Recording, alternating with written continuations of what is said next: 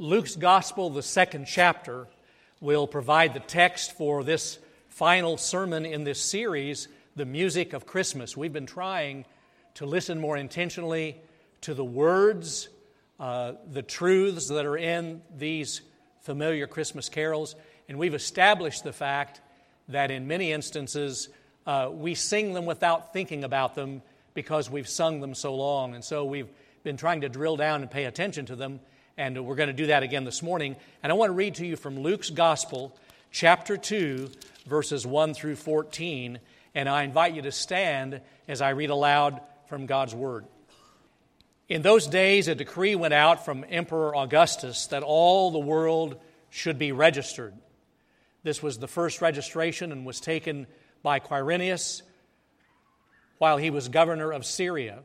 All went to their own towns to be registered.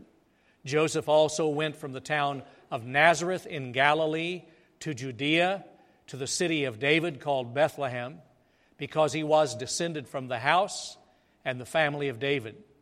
He went to be registered with Mary, to whom he was engaged and who was expecting a child. While they were there, the time came for her to deliver her child, and she gave birth to her firstborn son and wrapped him in bands of cloth and laid him in a manger, because there was no place for them in the inn. In that region, there were shepherds living in the fields, keeping watch over their flock by night. Then an angel of the Lord stood before them, and the glory of the Lord shone around them, and they were terrified. But the angel said to them, Do not be afraid, for see, I am bringing you good news of great joy for all the people. To you is born this day in the city of David a Savior, who is the Messiah, the Lord. This will be a sign for you. You will find a child wrapped in bands of cloth and lying in a manger. And suddenly there was with the angel a multitude of the heavenly host, praising God and saying, Glory to God in the highest heaven, and on earth peace among those whom he favors.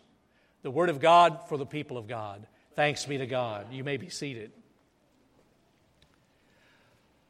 Well, I want to conclude this sermon series on the music of Christmas the way I began it several weeks ago, and that is to ask the simple question what would Christmas be like without music?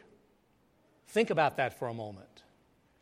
What would be the thread that tied it all together? What would be the conveyor belt that kept us moving together uh, in worship and in preparation and all the fun of Christmas? What would Christmas be like without music. And this morning, uh, by the way, if you haven't been here, each Sunday of the Advent season, we've been focusing on a particular familiar Christmas carol or song, and we've been looking at those uh, a little more closely. And we conclude this morning with probably the most loved of all the carols, Silent Night. Silent Night was written 199 years ago and 199 years ago, today, tonight, this carol was first performed in Austria in a small church. Joseph Mohr, M O H R, the, the uh, pastor, wrote the words, and his organist, Franz Gruber, wrote the music. And on that, on that Christmas Eve, 1818, the song uh, was first played and sung in St. Nicholas Church in a village in Austria. One of the things that makes Silent Night such a blessing to us is that both the melody and the words are simple yet powerful. And I want you to think with me about some of the phrases in the tune in the song Silent Night and I want you to think about all the ways that, that Joseph Mohr must have been looking at Luke chapter 2 as he wrote these beautiful words. There is a sense of vulnerability running throughout the song. This tiny baby, even with all of the glory shining around, this tiny baby, so helpless, holy infant, so tender and mild, that sense of vulnerability and let's face it, Jesus was born against a lot of odds. Um, you may not know Palestine geography, but Joseph and Mary traveled from the northland of Nazareth in Galilee all the way south to Judea to Bethlehem, and that's a trip of over 80 miles over rough terrain, either walking or with a beast of burden. And here you have this mucho pregnant lady. By the way, that's a medical phrase. I looked it up online. I, I consulted with physicians. That's a medical phrase. Mucho pregnant.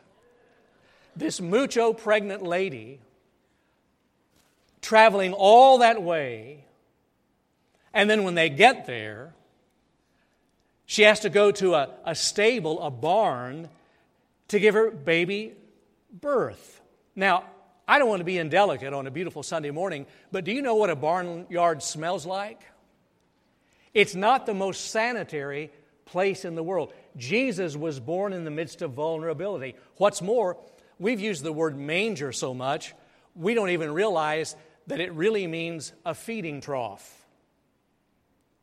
It's where the animals put their slimy, wet noses as they, as they moved around for food or as they lapped up water.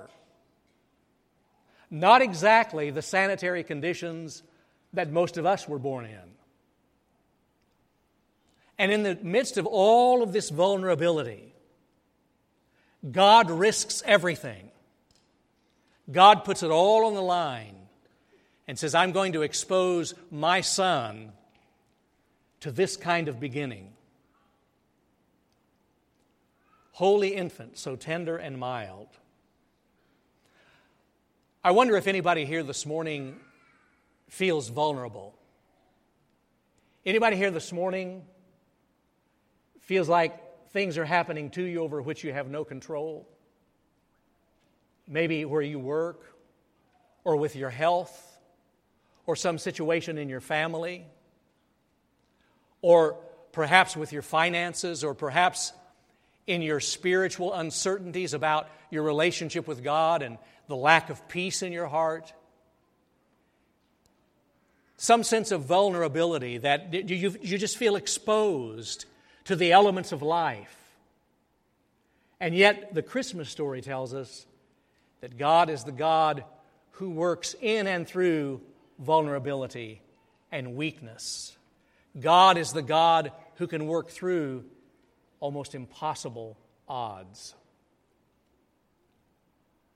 I notice also that uh, Pastor Joseph Mohr had some really solid biblical theology packed into this short Christmas carol. I read twice in the four verses that we sing Christ the Savior is born. And once in one of the verses, Jesus Lord at his birth. Now, you may not think about it because we hear the word so much, but he used the three words to describe Jesus that are found in verse 11 of our text Christ, Savior, and Lord. That's what the angel said to the shepherds. We want you to come and see. There is born for you this day in the city of David a Savior who is the Messiah, the Christ, who is Lord. Savior means deliverer or rescuer. Messiah means anointed one or Christ or the one that has been promised, the one that we've been waiting for. And Lord means supreme leader. And notice how carefully Joseph Mohr crafted the words. Jesus did not work his way into lordship. Jesus did not have to go through a probationary period before he was Lord. Jesus, Lord at his birth. Lord at his birth this little tiny baby. And you know, the shepherds received this incredible angelic visit. And the scripture says the glory was all around them, and they went away praising God for this incredible experience as the glory of God, the godness of God, cracked through the cosmos and came among them. The light shone, scripture says. And the only thing the shepherds could do was stand in awe and wonder and worship that the King of the universe, the Anointed One, the Lord, the Deliverer, had come among them. Now, we all have a Christmas list.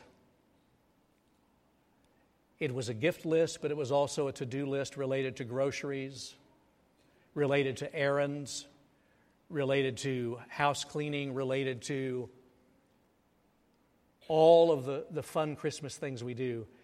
I'm guessing if you are typical, there's one thing still left undone on your Christmas list worship. Worship.